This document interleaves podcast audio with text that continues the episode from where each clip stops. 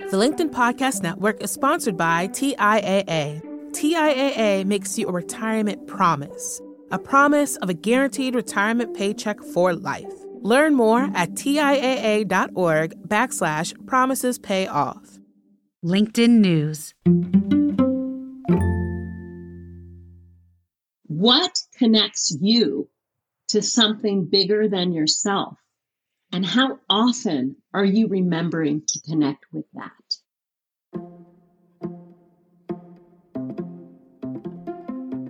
Hey everyone, from LinkedIn News, this is In the Arena, a podcast exploring human potential. I'm Leah Smart, and every week you'll find me right here in conversation with bright minds and brave hearts, learning how we can improve our lives and our world by transforming ourselves. Okay, so I am super excited for today's show. First, I want to tell you that if you're even the least bit curious about alternative paths to growth, this one is for you. Now, before you walk into this episode about how to use astrology for your development, I'm going to call out the obvious, which is that astrology seems like one of those things people fully endorse or kind of shove off and say it doesn't have much meaning. And I am certainly not here to change your mind about that. What I am here to do, though, is share what I've come to understand about astrology, have our amazing guest talk about its historical purpose, and the information it can give us about our own growth curriculum, if you will. This is not going to be one of those Cosmo Girl horoscope conversations like the magazines we all grew up reading or like the countless memes about Mercury in retrograde. It is so much more.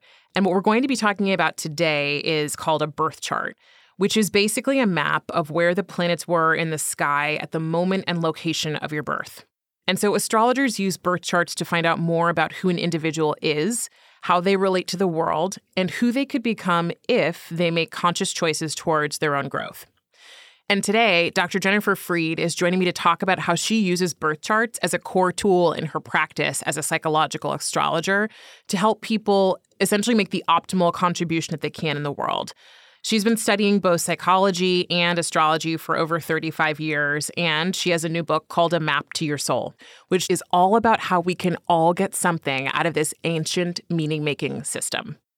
I think that when we understand that we've all been sitting around as ancestors looking up the sky for thousands of years to find meaning, it doesn't seem that mysterious that we actually study generation through generation the movement of the planets to understand our place in the world of things.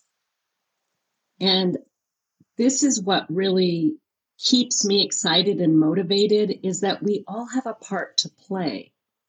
And just like the planets continue to move, we each are moving through our journey with purpose and choice. Now, if you've listened to this show for a while, you know that I often ask guests what the intention is behind their work. And for me, it's often a really revealing question where the guest shows me who they are and what our conversation is probably going to be like. And Jennifer's answer really blew me away. My intention throughout my whole life is to inspire people for full self expression. Hmm. I believe that if every person developed their gifts and shared them, we could solve every single problem on the planet. I'm snapping. I'm snapping. So good, right? So, whether you've memorized your birth chart or you think this whole astrology thing is a little bit fringy for you, just approach our conversation with an open mind. I think you're really going to get something valuable out of it.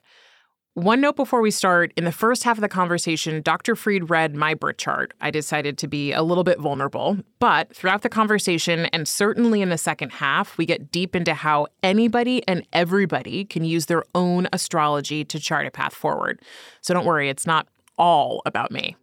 All right, friends, without further ado, here's Dr. Jennifer Freed.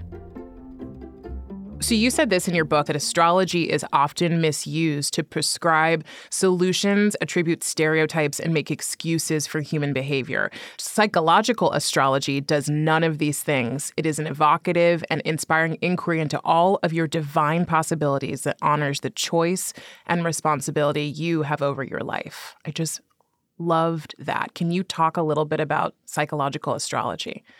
Yes. Well, I have 40 years training as a psychotherapist and I'm a PhD in psychology and that same amount of time as an astrologer. And luckily for me, they came together once the world woke up and thought astrology had some value. And how sessions are organized includes both the data of the chart, which I call your map of your soul, like what are your possibilities, and then a conversation about the condition of your soul and how you can upscale and grow and undo negative patterns and turn problems into possibilities. Hmm. So I'm not prescriptive. I am practical. I'll give people homework assignments, but we have free will and we have free choice. And I say to every person when I do a reading, you're the expert on you. Don't let anyone tell you who you are. You know best. If what I say is helpful, keep it. If what I say is misattuned, throw it out. Hmm. So, astrology from the past and astrology today, can you talk a little bit about just the history of astrology so that we can sort of make sense of it? And, and I'll add, so that we can take kind of the woo woo out of astrology and really understand why this is valuable for us today. Okay, well, you have to dream back to when we were all ancestors in places where we were completely determined by the condition of the environment, the weather, etc. We were tribal, and people looked to the heavens to make meaning. The gods and the goddesses were in the skies. They named the planets after Greek and Roman gods and goddesses. People spent generations on caves marking the movements of the planets they noticed historically that when certain planets were in certain positions, events tended to happen. Like when Mars was in this part of the sky, wars broke out, fights broke out.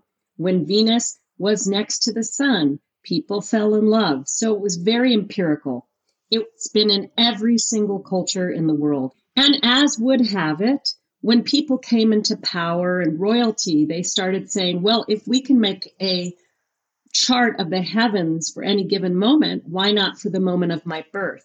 And so people in power started commanding astrologers to make maps of their birth chart. And it turned out there was a lot of correspondence between the map of that chart and what life events actually happened. Hmm. And then during the Dark Ages, even though in most churches, everywhere you go that are ancient churches, you see astrological iconography in every church. During the Dark Ages, the priests decided that no one should go directly to the heavens. They should be mediated through priests. So they made astrology bad, wrong, and part of the occult. But finally, we came out of the Dark Ages, and then people were fascinated again openly with the meaning of the planets and movements in the astrology charts.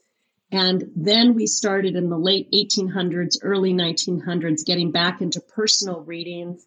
And up until today, now it's just one of the most popular meaning making systems on the planet. So, first of all, wow. The way that you describe it chronologically makes so much sense. And I love to understand religions. Uh, from a perspective of believing that there are so many ways for us to find and identify with our spirituality. And it doesn't just have to do with where we were born, it can have to do with what we're drawn to. And so I've always been curious. And I've allowed myself to follow curiosities I think a lot of us do not allow ourselves to follow for a multitude of reasons.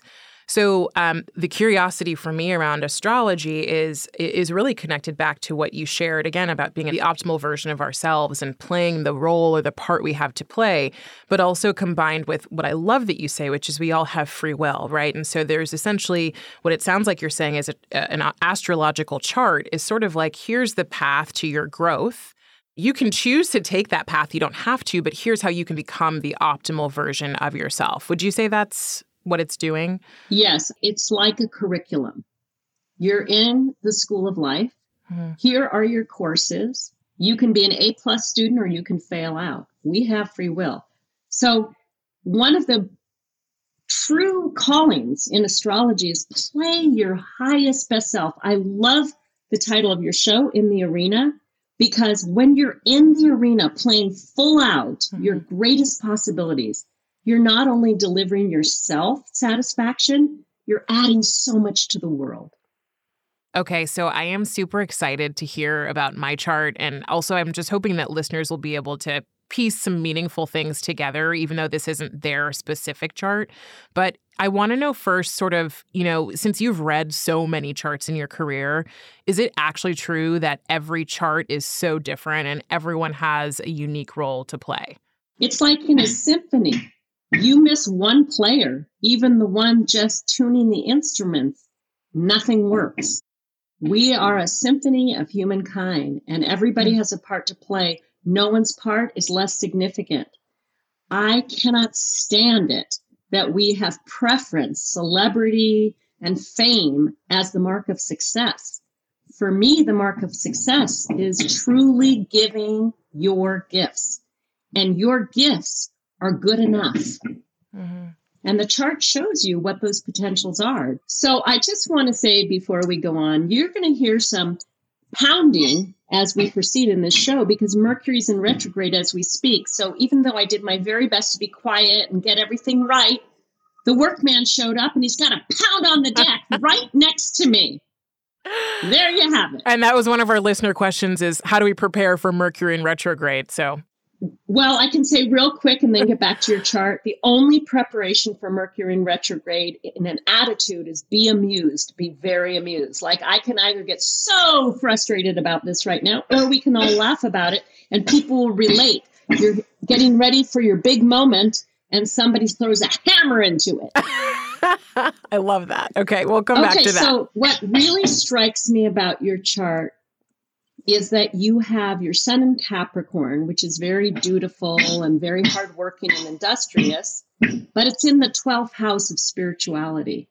So anything in the 12th house gives it this highly sensitized, psychic, prophetic, creative vibe to it. And it's so the Capricorn becomes in service of spirit. Your moon is in the 12th house. Your moon is in Aquarius. Your non negotiable need in Aquarius is to serve humanity. And it's again in the house of spirit and undivided consciousness. So with the sun moon in the 12th house, you're here as the bride of spirit. You're here as a channel of the awakening energy for humanity. That is your primary assignment. Does that resonate? A uh, hundred percent. Yes. Okay, so let's go to your Mercury in Aquarius. Mercury is the way you think and communicate. And when it is in Aquarius, Mercury is at its highest vibration because as a communicator, you see the whole picture. It's the big picture, it's systemic. It's also how you communicate. So you're able to communicate across all demographics. Mm-hmm. Because it's also in the 12th house and your moon and your sun, it says that one of your divine assignments is to write, speak, and share what you learn from the divine of your knowing. This is essential. Now, you do have an Aquarius rising, which means you're universally palatable. Do you know what that means? I can imagine. Everybody from all over is like, oh, I can relate to this person. Totally. and uh, also because I get to look at you right now, you're super beautiful and everyone will find you very pleasing to behold. But even better than that, you have Venus in Pisces in the first house. Venus is how you attract and what you value. Pisces is spirituality. Pisces is oneness. Pisces is the imagination and creativity. But when you have Venus in the first house, it confers upon you the blessings of Aphrodite, which means another added dose of beauty for you hmm. with humility. And it says that you would be an amazing film star or TV star. And so I would like to declare on this show today that Leah is available for casting. And because of this chart, I can convince you that she can play any role sad, happy, comedic, singing.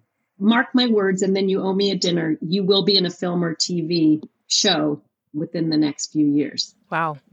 Okay, any questions so far? Uh, no, I just want to pause and say uh, four years ago was when I started my own spiritual journey. I was going through this very intense, anxious period. And so the last thing I could think to do was pray. And I hadn't prayed in so long. And so I literally dropped to my knees and prayed and was like, I don't know what to do, but I need help. And within like the hour, I ended up getting this like feeling that I needed to go look at podcasts, which I had never listened to a podcast four years ago. The only one somehow that was saved was Oprah's podcast. And it was that day that the conversation with she and Marianne Williamson had come out, which was a 20 year celebration of a return to love. I ended up listening to it that night and it changed my life. And so that's how I am sitting here today is that I discovered that my way to connection to myself and to so many other to, to the work i'm doing i mean to everything was through spirituality. So everything you've said is exactly as i've experienced it. Well it's just going to get more and more apparent that you're one of the spiritual conduits on the planet which i want to thank you for. The other thing i want to mention so that we all have empathy for you is this is a tough part to play on a planet filled with suffering because you are a porous channel. So you feel all of it. You have to metabolize it. You have to do enormous self care and rituals in order to purge and keep fresh. And so I want to commend you because I can tell just energetically you're doing all that. Mm-hmm. But underneath, you're just constantly shoveling human suffering for yourself and for all of us. That's very true. You mentioned this in the next year. Is there anything in my chart that shows you what's happening in the next 12 months? It doesn't say what will happen. I always love it when people go, What's going to happen? I go, Well, what are you going to do? You know, Ooh, what are you doing? Good. That's good. uh, everybody thinks this, you know the planets are making them do things. No, no, no. It's a cosmic divine partnership. Where do you see in my chart that I could falter or get in my own way? Well, there's a few places, as we all have. So, one thing I want to declare right away is that I don't believe any of us incarnate without a lot of lessons. And so, every chart reveals to me pain points. So, that's what you want to hear about right now? I'm curious, yeah. Okay. So, one big one that you have what's called Chiron in the fourth house. Chiron is the wounded healer. And Chiron is also the place that we have to do a tremendous healing. And according to your chart, and this is where you're the expert, Chiron is in the house of home and family and the deep roots of your home and family. And it would suggest that you have a lot of excavation to do about generational trauma. And out of that excavation, you actually need to take up some work of communication to talk about how to undo generational trauma. So that's one of the ongoing issues. Does that seem right? Uh, I mean, yeah. I think when I got my first reading, uh, it was funny. that the woman who did this in 2017, she said something. You just reminded me of of um, family and home, and I had some issues with members of my family that I had not looked at, I hadn't dealt with. And the first thing my Kabbalah teacher said to me when we were talking about relationships, particularly romantic partnerships, was, How are you with your family? And I said, Ugh. I was like, Do I can't I talk about to? this. Yeah, exactly. Are you sure? do we have to do that? Can't we skip that step? right. Like, wait, wait, wait, wait, wait. So I didn't want to do it. And and then I started going on this journey of of healing my own nuclear family, which I think is still a work in progress as it is for most of us, but uh, like much further ahead than it's ever been. But then um, I think part of my experience has been as a black woman and with generational trauma having to do with how African Americans in this country have entered this country, what we've experienced. I know that's deep in there. And so, you know, it's a it's been a consistent I just went to see Woman King like last weekend and I thought it was just incredible. And I went, oh my God, yes, yes, yes, this is it. But those images of women who are strong, powerful, proud of who they are, beautiful and feminine in ways that haven't been socialized where we live in the US uh, are the images that I have had to literally like burn into my own brain over time and continually do. And I think that's just one piece of generational trauma for Black Americans. But um, yes, that resonates completely. And then there's another really big one, which is called Pluto square Mercury. So Pluto is the underworld and it's laser focused. And when you have Pluto square Mercury in the natal chart, it means that you're one of the deepest, most probing intellects there can be. You go way to the bottom of things, which gives you extraordinary curiosity, insatiable interest. But Pluto square Mercury can also feel at times that you're hijacked by intense, obsessive thinking. And so that's also something you'll keep working on is how to calm the mind and know how to move the energy down from the brain into the gut and belly. And movement is very good for that. Yes. that was uh so when I first uh, started realizing how to name my anxiety, it, it was it was so freeing because I didn't know what it was that I was experiencing. And there's also so much shame that comes with experiencing anxiety or, or many other mental health challenges that many of us experience. But um, the scariest part of it was exactly what you're talking about is being hijacked by the anxiety of the brain and, and, trying to figure out like am i taking things on from other people? I know that i am.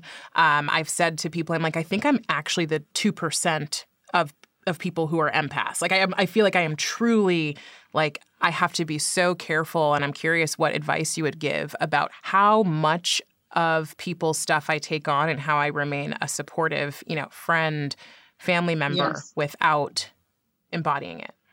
Well, let me upgrade your percentage. I have done thousands of charts. I would put you in the top 99.9% empaths. So you're way more than you say.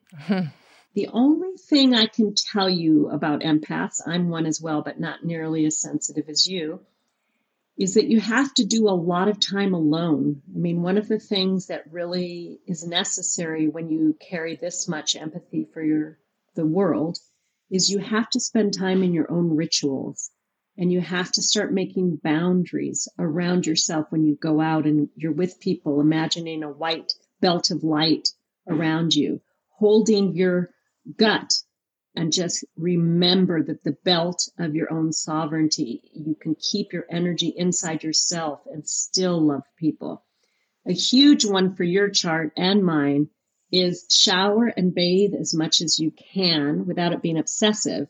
But if you end up taking two showers a day just for five minutes, water is going to really help because it's a natural cleansing. I get to swim in the ocean here every day in Santa Barbara. Lucky Yay you! Me. I can't swim in the Hudson River.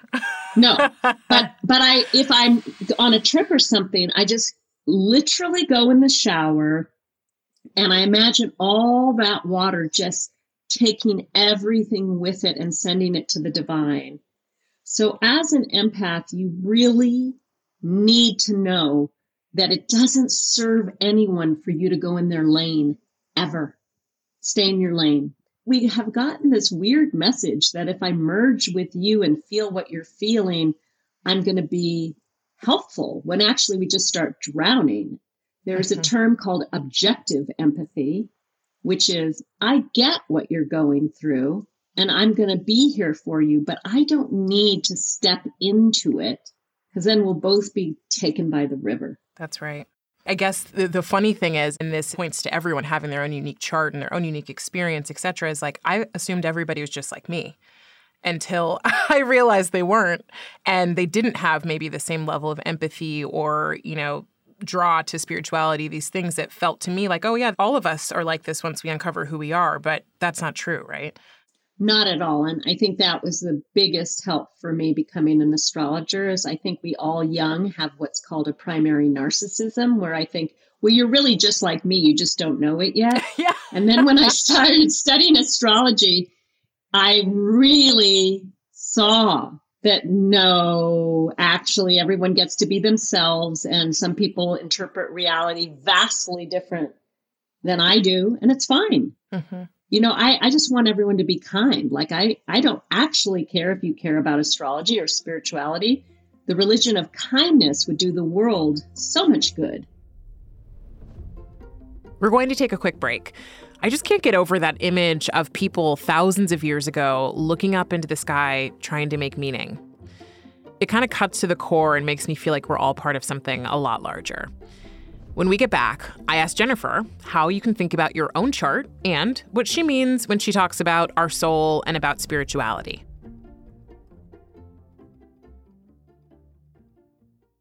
The LinkedIn Podcast Network is sponsored by TIAA. In the last 100 years, we've seen financial markets swing, new currencies come and go, decades of savings lost in days, all showing that a retirement plan without a guarantee, quite simply, isn't enough. So, more than a retirement plan, TIAA makes you a retirement promise. A promise of a guaranteed retirement paycheck for life. A promise that pays off. Learn more at TIAA.org backslash promises pay off.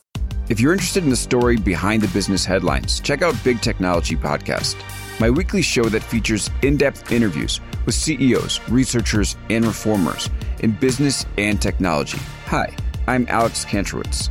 I'm a longtime journalist, CNBC contributor, and the host of the show. I empty my Rolodex every Wednesday to bring you awesome episodes, so go check out Big Technology Podcast. It's available on all podcast apps. Would love to have you as listener.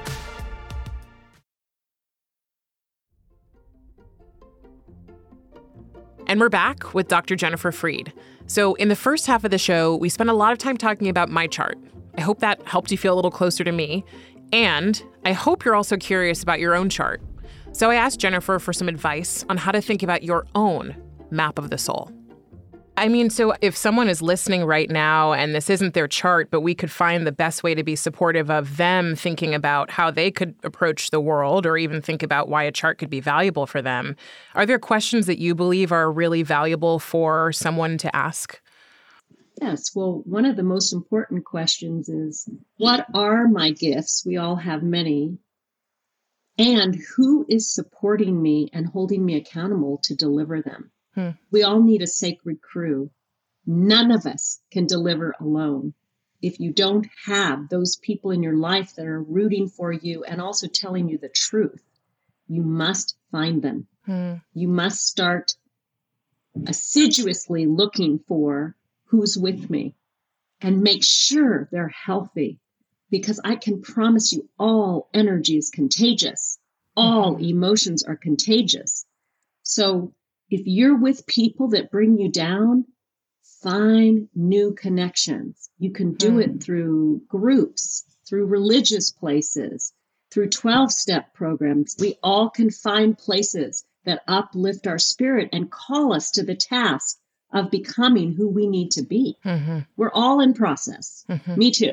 What you said is really resonant for me, especially in the last 12 months, because um, I have had sort of a turnover in the local community that I've had, uh, and that everybody left during COVID. A lot of people left New York. Um, I had some friendships that ended, relationships that ended, and I decided, you know, when I moved back here after being gone last year again, I'm going to build a community. And for a while, it was it was tough. I didn't see the road ahead. Um, and now I will say I've started hosting a monthly Shabbat dinner, which is, you know, I don't care if anybody who comes is, is Jewish or not. And I haven't converted to Judaism, but it's something I've been studying for long enough that it felt like a really powerful way. And it's been a really sacred way for me to feel connected to myself and, and to others. And so we have now this this group of women who are about six of us that interchange every month that come to this dinner.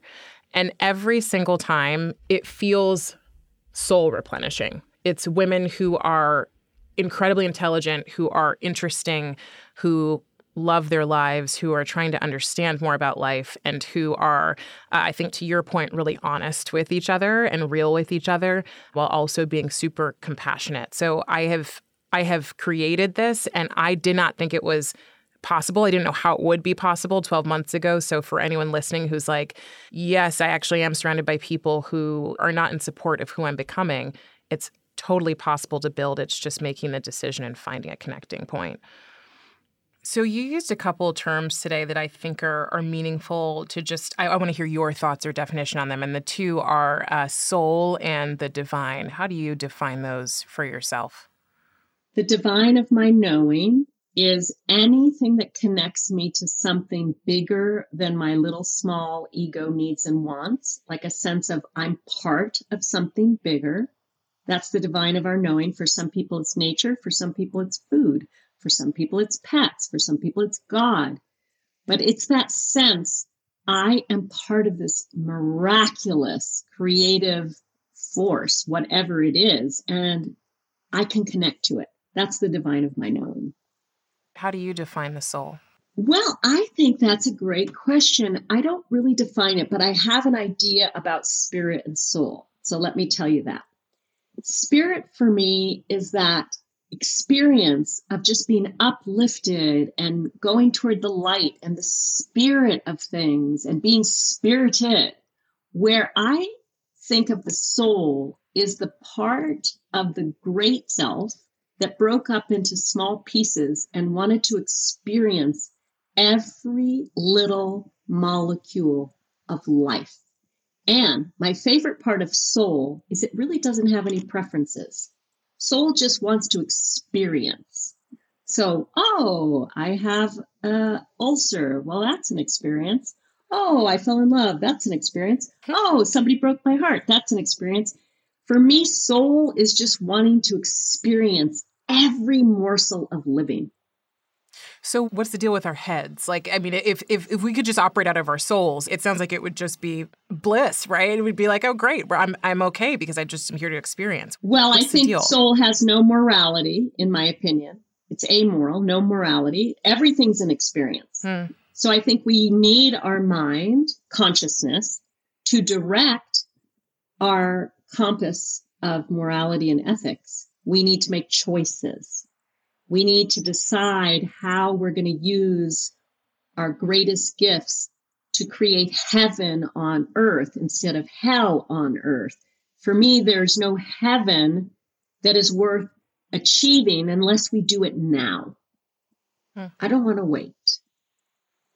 How do we how do we begin? I mean, when we think about the bigness of the world and how much is happening and, you know, we can't each individually change every single thing that's happening every day on the planet. What do we do as individuals? Eh, or do we stop looking at ourselves as individuals? Well, both.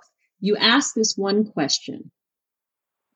The question is if you were to die in a year and be known for helping one cause on earth, being a significant contributor to one cause on earth, what would it be? Answer that question. Everyone has an answer the whales, environment, racism, whatever the answer, it's a good answer. Then make sure you spend at least five to 10 minutes a day serving that cause, and you will never regret it. Mm. And if every single human on earth spent five to 10 minutes of a whole day serving that cause, the tide would change quickly, rapidly, and significantly. Hmm. Five to 10 minutes sounds edible. Yeah. I think everybody forgets that everything we do adds in or takes away.